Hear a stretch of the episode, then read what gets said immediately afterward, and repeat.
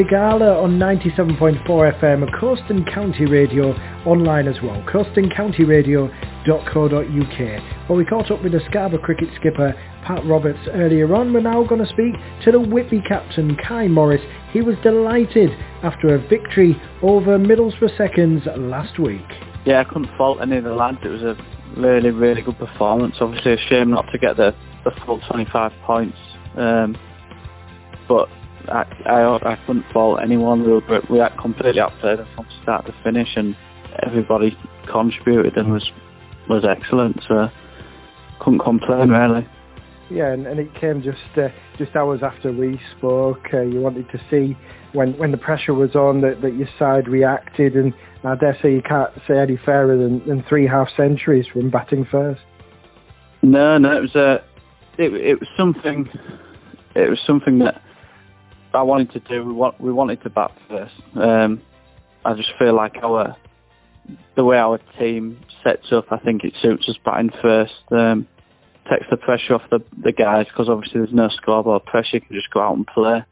Um, so we wanted to bat, and then uh, yeah, like I say, the lads the lads stood up and and played really well, and they weren't we, well they were we knew we couldn't lose the game at half time, so that's a good position to be in.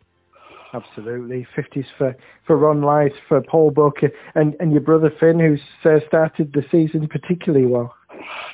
Yeah, yeah, he has. Um, didn't expect anything other, to be honest. Like um, I, have said a few times, I, I think he's probably the best player in the in the division at the moment. He his bowling is seems to improve all the time, and and he just he, when he's batting, he just seems to be on a bit of a different level to uh, to most of the other lads. He makes it look quite easy.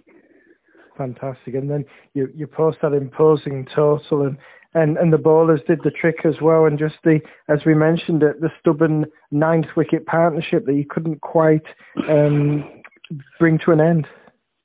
Yeah, no, yeah. Um, I, the, the lads bowled really well. To be fair, there wasn't there wasn't many freebies, and it was a really it was a really good pitch and really flat, so it was difficult to difficult to get through them. But the lads the lads gave it everything really. Couldn't like I say couldn't have asked for anything more. You mentioned the pitch there at the Turnbull ground. Just a, a note for the groundsman there, as you say, a, a, terrific surface first up. Yeah, yeah, it was an absolute road to be honest. Um, I've just been well. I was up there early tonight with the the kids coaching, and I had a look and a, a chat to Frosty, and it looks like it's going to be another good one tomorrow. So hopefully go well again. And we uh, look ahead to tomorrow's game. Uh, how is the squad looking? Are you are you full strength? Um, not quite full strength. Still got a couple of lads, couple of lads missing. We've got a couple of changes from last week, um, but not quite full strength. I think it's looking like next week we'll probably probably be back to full strength. But yeah, still still got a strong side out tomorrow. So. And the uh, the opposition, what do you know about them, Kai? Yeah, we've we've played against them quite a few times over the years. To be fair, and the, the side hasn't changed hasn't changed much. The, they've got a few a few experienced, um, good experienced players, but then they have quite a few young lads. So I think we tend to find if you can put them under pressure, that they maybe they might struggle a bit, but it's important. You, you know, we need to be on it from the start and try and get rid of them experienced lads, and and uh, hopefully we'll get the job done again.